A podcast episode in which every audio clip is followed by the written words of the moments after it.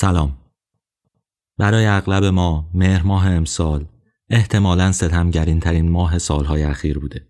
وقتی نیمه های شب 22 مهر خبر قتل داریوش مهرجویی و وحیده محمدی فر منتشر شد دیگه هیچ چیز عادی نبود و عادی هم نشد. مرگ حقه اما قتل ظلمه و ما حق داریم برای این ظلم برای این قتل این خونی که زمین ریخته شده مدت ها عزادار باشیم. برای همینه که بدحالی از این قتل فجی به این راحتی ها فروکش نمی‌کنه و بدل میشه به افسردگی و ناامیدی و خشم. دور برمون هم نگاه می‌کنیم می‌فهمیم که تو چه اوضاع احوالی به سر می‌بریم. خبر مرگ آدمای بیگناه داره به امر روزمره ما تبدیل میشه. می‌دونم کاری جز سوگواری هم نمیشه کرد. اما شاید باید این حس بد رو حفظ کنیم. حفظ کنیم برای اینکه بدونیم چی داره به سرمون میاد و فکر کنیم که باید چی کار بکنیم. توی همین یکی دو هفته گذشته یک کمپ ترک اعتیاد توی لنگرود سوخت آتیش زده شد سی و پنج نفر کشته شدن جونشون رو از دست دادن سوختن و تعداد زیادی هم مجروح شدن. ممکنه تعداد کشته شده هم بالاتر بره. همه اینا آدمای بیگناهی بودن. همه کسایی بودن که اومده بودن ترک کنن ناقافل گرفتار آتیش شدن. همه ما عزاداریم به خاطر این اتفاق. اون طرفتر از کشورمون شب و روز دارن بچه ها رو آدمای بیگناه رو به قتل میرسونن و عین خیال کسی هم نیست. به خدا ما آدمای عادی هستیم تحملمون هم اینقدر زیاد نیست که طاقت این همه مرگ رو داشته باشیم.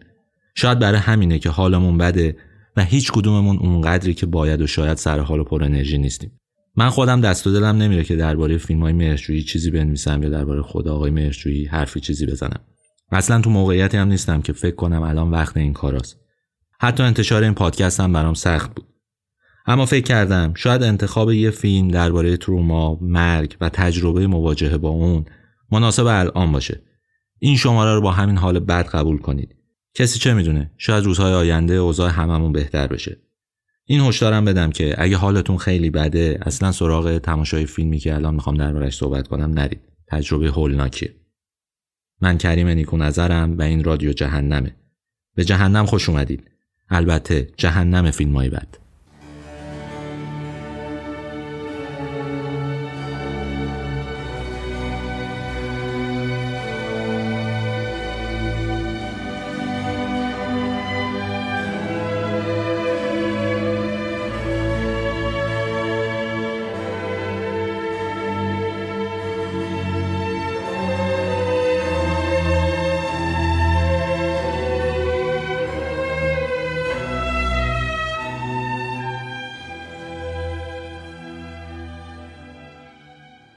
این شماره می‌خوام از فیلم مکان امن، جای امن یا سیف پلیس حرف بزنم. اولین ساخته یورای لروتیچ کارگردان اهل کرواسی. لروتیچ 45 سالشه توی آلمان به دنیا اومده اما یکم بعد از تولدش همراه خانوادهش به کرواسی مهاجرت کرده و اونجا بزرگ شده. دانشکده تلویزیون رفته اونجا درس خونده. توی مدت دو تا فیلم کوتاه ساخته و سال قبل یعنی سال 2022 اولین فیلم سینمایش رو جلوی دوربین برده. قصه مکان امن یا جای امن درباره برونو، دامیر و مادرشونه. یه روز معمولی که انگار مثل بقیه روزهاست، برونو با عجله به خونه برادرش میاد چون تو آخرین مکالمه متوجه شده که دامیر می‌خواد خودکشی کنه. اون در رو میشکنه و می‌فهمه که دامیر به خودش آسیب زده. چند دقیقه بعد آمبولانس از راه می‌رسه، دامیر رو به بیمارستان میرسونن و برونو از اون موقع تمام مدت می‌خواد به برادرش کمک کنه که دیگه خودکشی نکنه یا حالش بهتر بشه. اما واقعیت اینه که از هیچی سر در نمیاره و نمی‌دونه باید چی کار بکنه. یکم بعد مادرشون هم از راه می‌رسه و اونا فکر می‌کنن که بهتر دامی رو ببرن به شهر خودشون. اونجا احتمالا ازش بهتر مراقبت می‌کنن. و از اینجاست که قصه با غم و دلهوره ادامه پیدا می‌کنه. کل قصه توی یه شبانه روز میگذره و انگار آدمها همیشه از مصیبت و فاجعه عقب میمونن. لروتیچ علاوه بر اینکه فیلمنامه رو نوشته و اونو کارگردانی کرده بازیگر نقش برونوست و گوران مارکوویچ هم نقش دامیر رو بازی می‌کنه فیلم مکان هم توی جشنواره‌های مختلفی مثل لوکارنو، شانگهای، اسلوونی، تسالونیکی، ورشو و چند تا جای دیگه نمایش داده شده. نامزد جوایز مهمی بوده. گزینه کشور کرواسی برای رقابت تو آکادمی اسکار هم بوده. با این اطلاعات میشه درباره فیلم شروع کرد به حرف زدن. خب مکان امن از همون اول معلومه درباره چیه. درباره تروماست و رنجی که التیام پیدا نمی‌کنه. اول از همه همین نکته است که توجهتون رو جلب می‌کنه. مواجهه با کسی که خودکشی کرده موقعیت اون آدم و اطرافیانش. اصلا انگار اسم فیلم یه جور حجب این موقعیته. تمام مدت شخصیت های فیلم دنبال یه جای امن میگردن. کجا براشون امنه؟ کنار خانواده؟ در آغوش سیستم حاکمیت؟ کنار دوست و رفیق؟ خیلی معلوم نیست چون جای امنی واقعا در جهان ما انگار پیدا نمیشه. فیلم هرچی جلوتر میره متوجه میشیم که فاجعه همیشه انگار از آدما جلوتره. برای همینه که میشه گفت توی فیلم مرگ بدل شده به آنتاگونیست قصه و مدام داره با آدمها رو در رو میشه و بازیشون میده. مرگ مثل یه شبه از همون لحظات اول توی فیلم حضور داره و با اینکه دیده نمیشه کاملا حس میشه. از طرف دیگه یه جور جبرگرایی در مواجهه با جهان تو مکان امن موج می‌زنه. چیزی متفاوت از مثلا نگرش آمریکایی که نشون میده انسان بشر قادر سرنوشتش رو تغییر بده و احتمالا همین نگرش هم به مذاق همه ما خوش میاد چون آدم رو خیلی بالاتر از اون چیزی که هست فرض می‌کنه. اما اینجا توی این فیلم با یه جور نگاه جبری طرفیم که آدم رو مدام در موقعیت بنبست نشون میده. این که دست کم روبروی مرگ دستاش بسته است. فیلم از توضیح دلیل خودکشی سر باز می‌زنه و ما رو توی موقعیت خیلی خاص گیر میندازه. وقتی ندونیم دلیل خودکشی چیه طبیعتا امکان قضاوت هم نداریم و حال بد شخصیته که توجه ما رو جلب می‌کنه. فیلم تنش رو تو این صد دنبال می‌کنه. بین کسی که خودکشی ناموفق داشته خانوادهش که تلاش می‌کنن حالش رو بهتر کنن و ساختار دولت که قرار کمک کنه به بهبود حال اون شخص. اما مهم اینه که ما بدونیم کجای این رابطه میستیم و از کجا داریم به این ماجراها نگاه می‌کنیم چه چیزهایی رو دنبال می‌کنیم. ما توی فیلم مکان امن تمام مدت با برونو همراهیم. برادر شخصی که خودکشی کرده. اونه که ما رو به خونه برادرش می‌بره و بعد هم سرنوشت دامیر رو دنبال می‌کنه.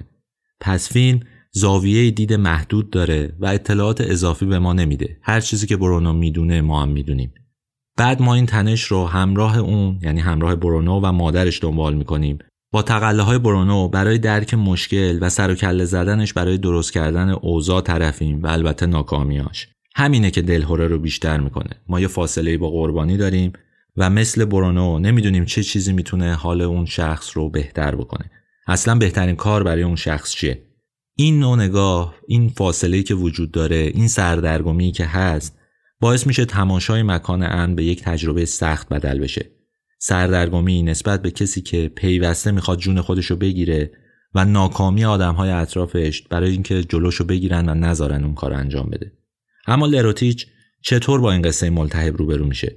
چطور مغلوب این تنگنای احساسی نمیشه و از یک گزارشگر احساسات به یک راوی بدل میشه؟ چطور ما می‌تونیم از مرز واقع نگاری عبور کنیم و به یه درام برسیم؟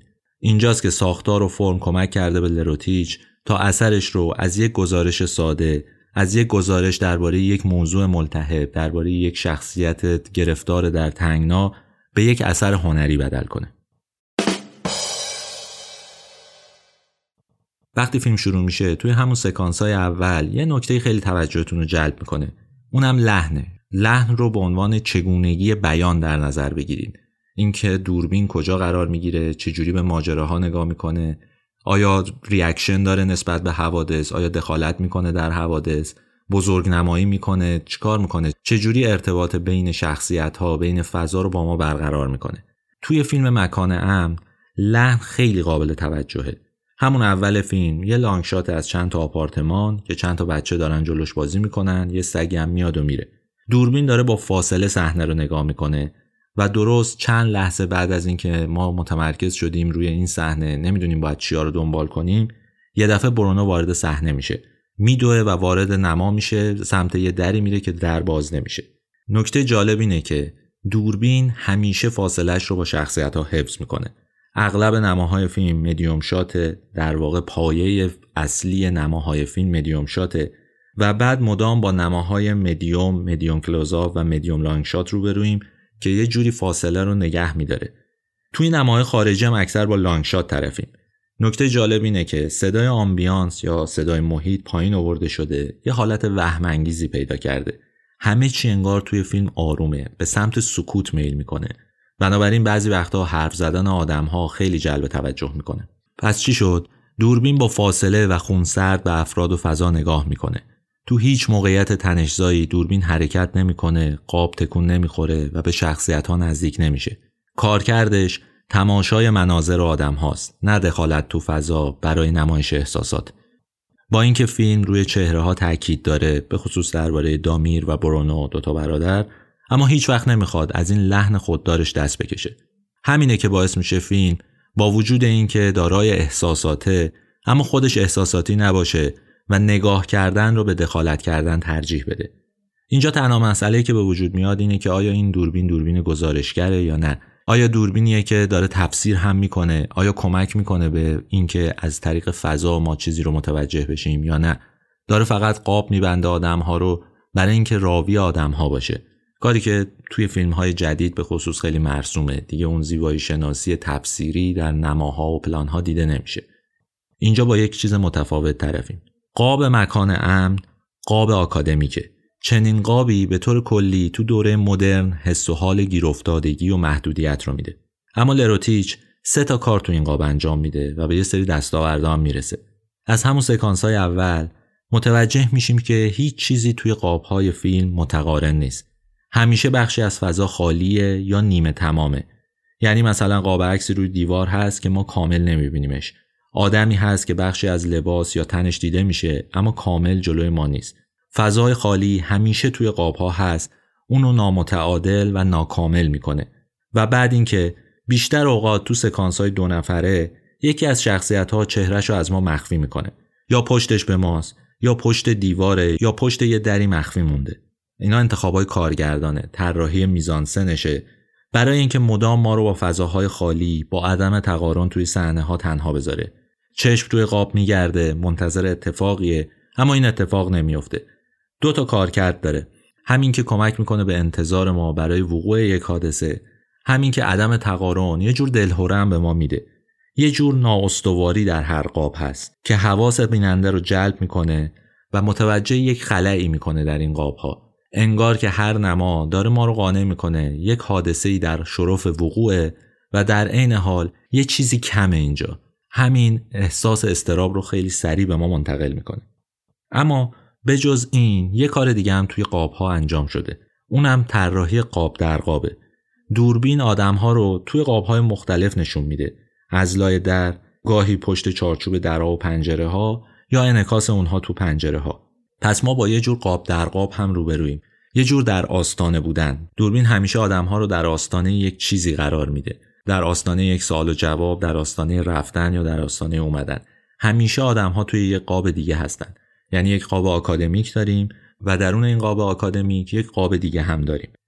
اما نکته مهمتر شاید توی این قاب بندی ها حالا به جز عدم تقارن که نکته خیلی مهمیه مسئله ساختن قاب عمودی تو دل قاب افقیه.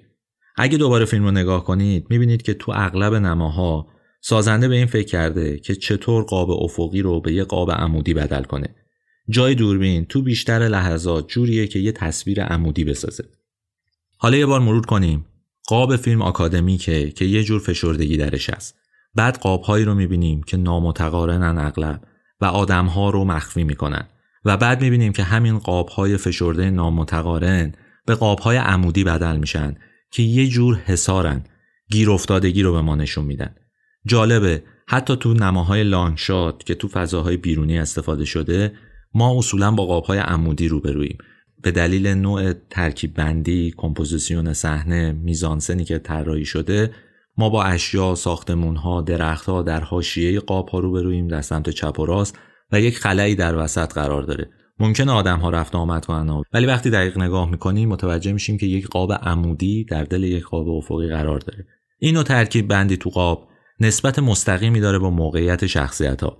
آدما حالا هم گیر افتادن هم حس عدم اطمینان رو به ما منتقل می‌کنن و همین که یک جور تنهایی مداوم رو به ما گوشزد می‌کنن ما از طریق این ترکیب بندی و فضاسازی بیشتر از اینکه شاهد یک گزارش باشیم شاهد روایت یک قصه با کمک فضاسازی میزانسن و کمپوزیسیون میشیم فیلم وارد روانشناسی آدما نمیشه اما از طریق ساخت یک جهان بسری و البته صوتی انگار حال و هوای اون آدم ها موقعیتشون رو برای ما منعکس می‌کنه این کارم بدون اقراق انجام میده در نگاه اول شاید اونقدرها این نوع از طراحی بسری به چشممون نیاد اما وقتی دوباره به فیلم نگاه می‌کنیم یا یادآوری می‌کنیم به خودمون نماهای فیلم رو می‌فهمیم چطور فشار و استرس و بیچارگی و استیصال تو تک تک نماها دیده میشه.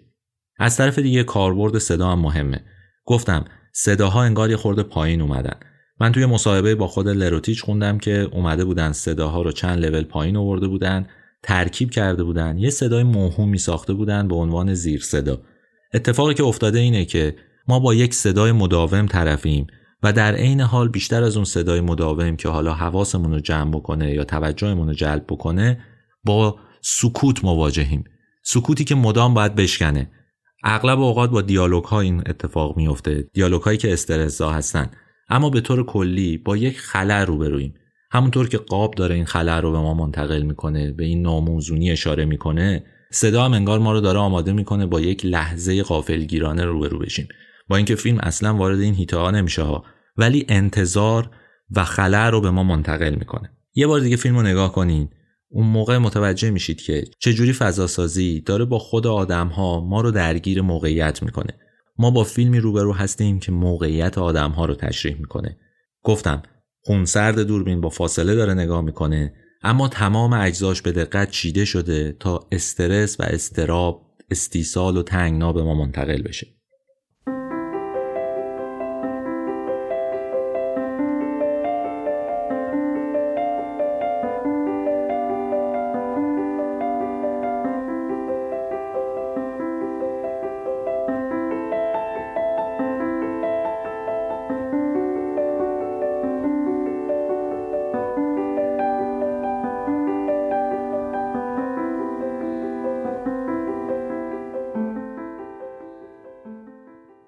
توی فیلم یه سکانسی هست که ما بدون کات از فضای رئالیستی از وحدت زمان و مکان کنده میشیم میریم به آینده.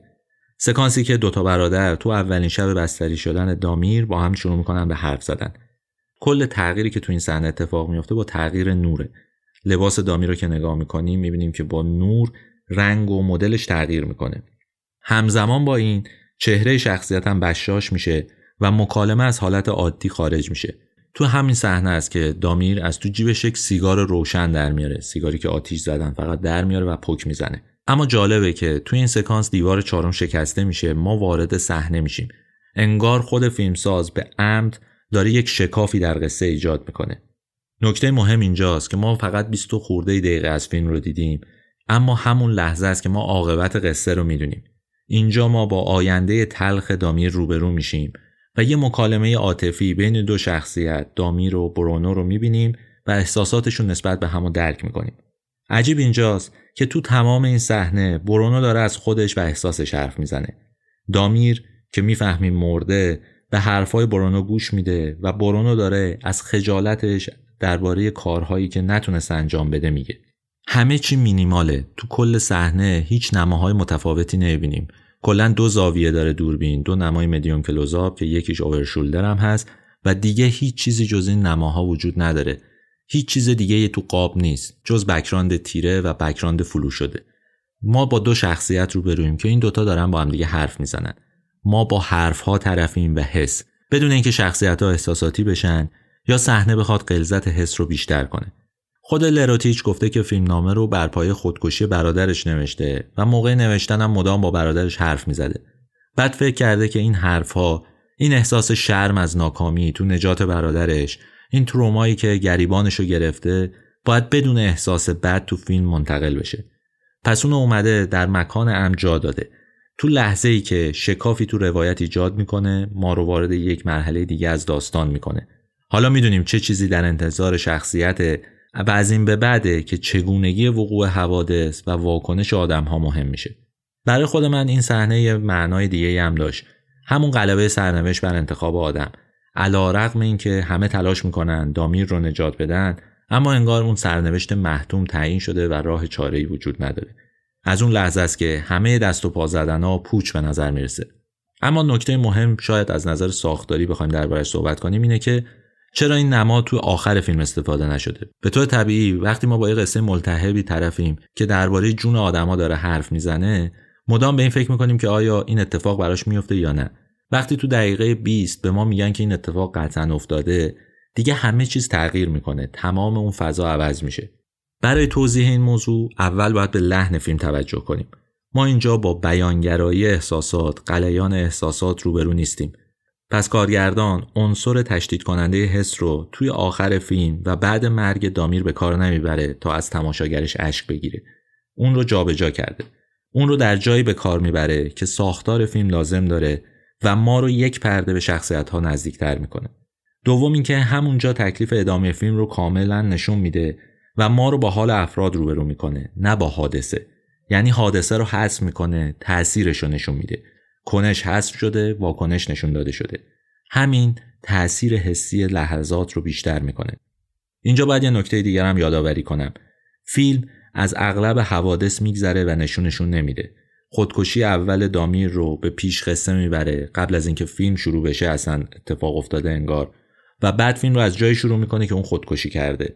لحظه خودکشی دوم یعنی خودکشی نهایی رو هم کنار می‌ذاره تا ما با یه موقعیت سرد اما تکون دهنده روبرو بشیم. یه جا فقط کنش رو نشون میده یکی از اون خودکشی های این برادر رو نشون میده که اونم ناگهانی و سریعه و ما شوکه میشیم. فیلمسازم به سرعت ازش میگذره. در یک نمای خیلی معمولی در نمایی که هر سه تا شخصیت اصلی هستن مادر دامیر و برونو یه دفعه دامیر دست به یه کاری می‌زنه که هممون شوکه میشیم. همین تک هم وحشتناکه و آدمو تکون میده. اینکه آدمی با ظاهری اونقدر آروم اینجوری می‌تونه به خودش آسیب بزنه مرگ رو با همه دردش انتخاب می‌کنه صحنه شوکه کننده ایه و به نظرم برای همه فیلم کافیه. اما استراتژی اصلی فیلم اینه که لحظه وقوع حوادث مهم رو حذف بکنه. شاید این خودکشی به اندازه اون خودکشی ها مهم نباشه. ناکامه به هر حال. جزو خودکشی های ناکامه. خودکشی اول که ناکام میمونه و خودکشی آخر که موفقیت آمیزه. بازی نامتقارنی در این صحنه ها وجود داره. نکته مهم ولی اینه که ما هیچ کدوم از اینا رو نمی‌بینیم. هر دو رو از طریق شخصیت های دیگه می‌فهمیم. هر دو رو با فاصله نسبت به شخصیت های حاشیه‌ای ما درک می‌کنیم و متوجه میشیم. همین به نظرم تاثیر صحنه ها رو بیشتر می‌کنه. اون سکانس علاوه بر اینکه ما رو وارد یک جهان متافیزیکی شاید بکنه یک جور مکالمه بین دو شخصیت رو برای ما توضیح میده. در واقع بعد از داستان رو داره برای ما توضیح میده. در عین حال توی استراتژی فیلم درست جا می‌گیره. مانع از این میشه که احساسات غلبه پیدا کنن بر اون چیزی که ما داریم می‌بینیم. بازم یادآوری می‌کنم. ما تو تمام فیلم با برونو همراهیم. با شخصیتی که همراه قربانیه نه خود قربانی داریم کنش و واکنش اون رو می‌بینیم. پس همیشه تو جایگاه کسی هستیم که دچار تروما و زخم روانی شده. همراهی ما با برونو ما رو کنار دست اون میشونه. با همون احساسات عظیم عاطفه گسترده اما ناکام مونده. میگن چشما دروازه ورود به درون آدمان. چشمه جوشانی که احساسات رو بیان می‌کنن و فیلمسازهای مهمی سراغشون رفتن و با کلوزاپایی که گرفتن حال شخصیت ها رو نشون دادن. برگمان مشهور درایر مشهور با توجه به تأکیدی که روی چشم ها می‌کنه ما رو انگار به درون شخصیت ها می‌برن. اما تو مکان ام نه کلوزاپی دیده میشه نه تاکید زیاد روی چشم ها. با این حال چهره ها و نگاه هاست که مهمن. دامیر از همون لحظه اول فیلم تا لحظات پایانی مدام داره به برونو نگاه می‌کنه و توی چشماش و صورتش احساس عذاب وجدان و غم و سردرگمی دیده میشه. برونو هیچ حسی تو چهرهش بروز نمیده. و مدام در قرینه با دامیر قرار می‌گیره. آره یه جور سردرگمی در چهره اونم هست اما این سردرگمی با حال دامیر متفاوته. دامیر انگار دچار یک بحران روانیه اما برونو از ناکامیهاش دچار سردرگمی شده. حالا یه نسبت دیگر هم در نظر بگیرید. تمام پلیس ها، دکترا و پرستارایی که تو فیلم هستن بی تفاوتن نسبت به موقعیت این آدم ها و اصلا خود این آدما. حالا اون جنس سینمای ایران که دوست داره همیشه نقد اجتماعی هم داشته باشه اینجا وارد کار میشه. با اینکه اصلا قصه اصلیش نیست، یه نقد ظریف هم به جامعه می‌کنه. اینکه جامعه نسبت به آدمهاش تا این اندازه بی تفاوته. هیچکی جواب درستی به کسی نمیده. همه خون سردن، همه یخن نسبت به موقعیت کنارشون. این فلز سرد شدن. این وسط بازی گران مارکوویچ تو نقش دامیر واقعا شگفت انگیزه. رنجی رو که می‌بره بدون کلام با بازی کاملا خوددار و بدون تقلاش نشون میده.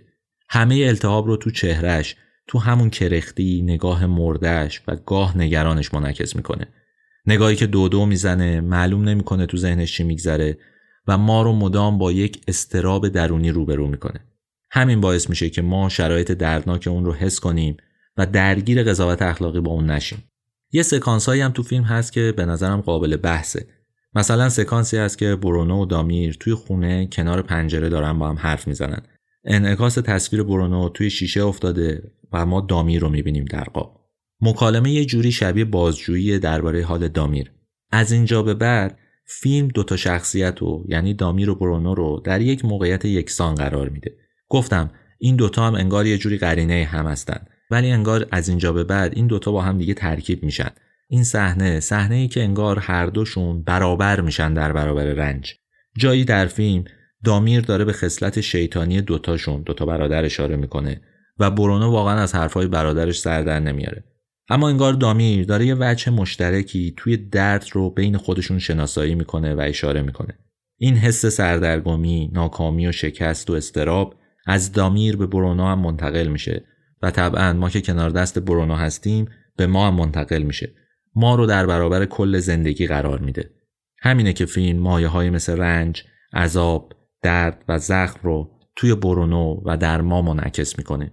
اونم از طریق بیان سینمایی از طریق کاربرد تصویر و صدا نه از طریق اقراق از طریق دیالوگ هایی که قرارم فقط ما رو به گریه بندازن یا ریاکشن هایی که اشکالود باشن و حال ما رو بد کنن.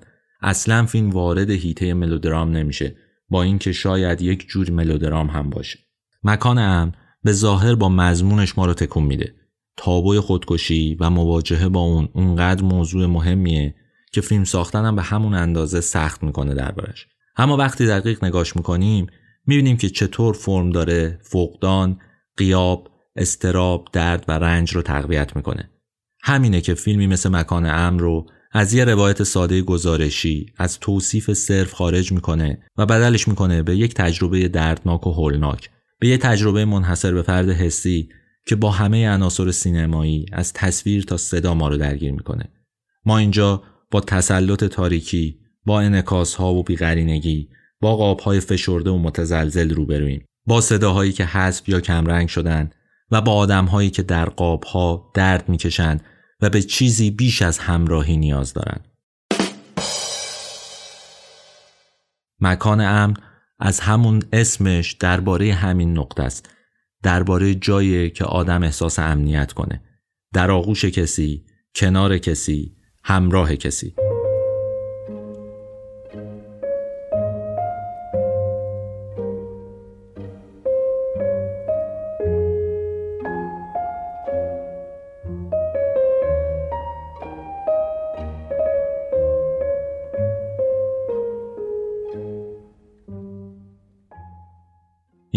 ششمین قسمت از رادیو جهنم بود که من کریم نیکو نظر رو اجرا کردم.